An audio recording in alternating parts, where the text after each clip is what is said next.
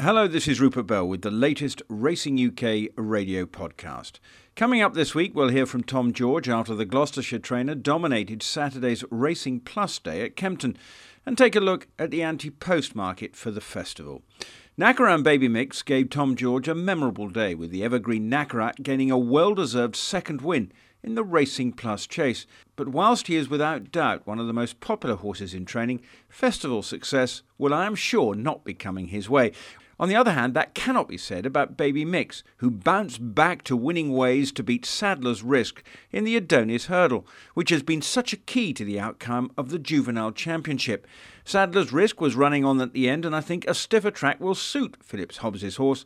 Baby Mix can also only improve. Well, at Kempton on Saturday, Ali Rowell spoke to Tom George and asked him first about Nacarat. Obviously, very proud of him. He's been with us for his fourth year. He's come here and he's been in the frame every time. And he's very brave and he really stuck his head out today and got this ground he liked in the sun and it all went right for him today. 11 year old coming into the race, did you think perhaps you know that maybe his days were behind him?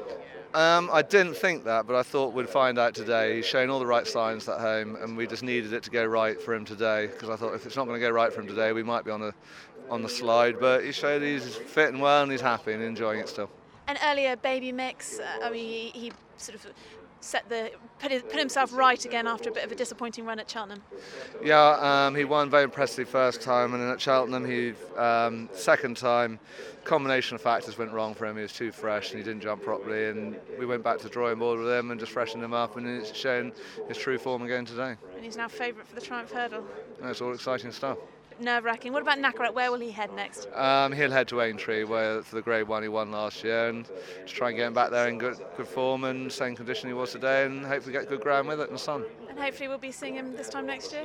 It'd be lovely. Um, he's been here for the last four years. It'd be great to get him back here again. But you've never sort of thought of him as a Grand National horse? No, he, we know him well, and we know what he likes, and he doesn't need to be doing that. He's good trying running in these races, so we wouldn't be running him in that. No. And Baby Mix, uh, he'll be doing sort of all of the, the festivals this spring? He'll run in the Triumph Hurdle and see where we are after that. Tom George, and remember he's no mug when it comes to getting novice hurdlers spot on for Cheltenham. Galileo is proof of that. However, for me, Grumeti's win was by far and away the most convincing display. Alan King's runner is an impressive galloper and seems to have the presence that will enable him to cope with the hurly-burly of this notoriously unforgiving contest. Now, casting my less than expert eye over the anti post market for the festival, it would seem, and this feels more than usual, that we have five horses that for many punters are in the banker category. They are Sprinter Sacre, Quevega, Big Buck, Sizing Europe, and Hurricane Fly. The last three I have to say I agree with, but I'm prepared to suggest that the first two are vulnerable. The mare Quevega has taken the mare's hurdle three times in a row now. Still only eight, the mare has only run remarkably just ten times, winning eight.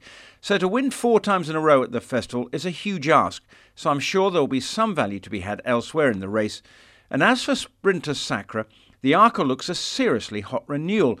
I know Barry Geraghty has been effusive in his praise of Nicky Henderson's horse, but this contest is by no means a foregone conclusion, and Cue Card seems to me to be an excellent each way punt in the race. And finally, in the World Hurdle, on the each way punting front, I think Thousand Stars is an absolute certainty to make the first three, although the champion hurdle is still an option for Willie Mullins' runner. So do join us again next week when we'll be continuing our countdown to jump racing's greatest show.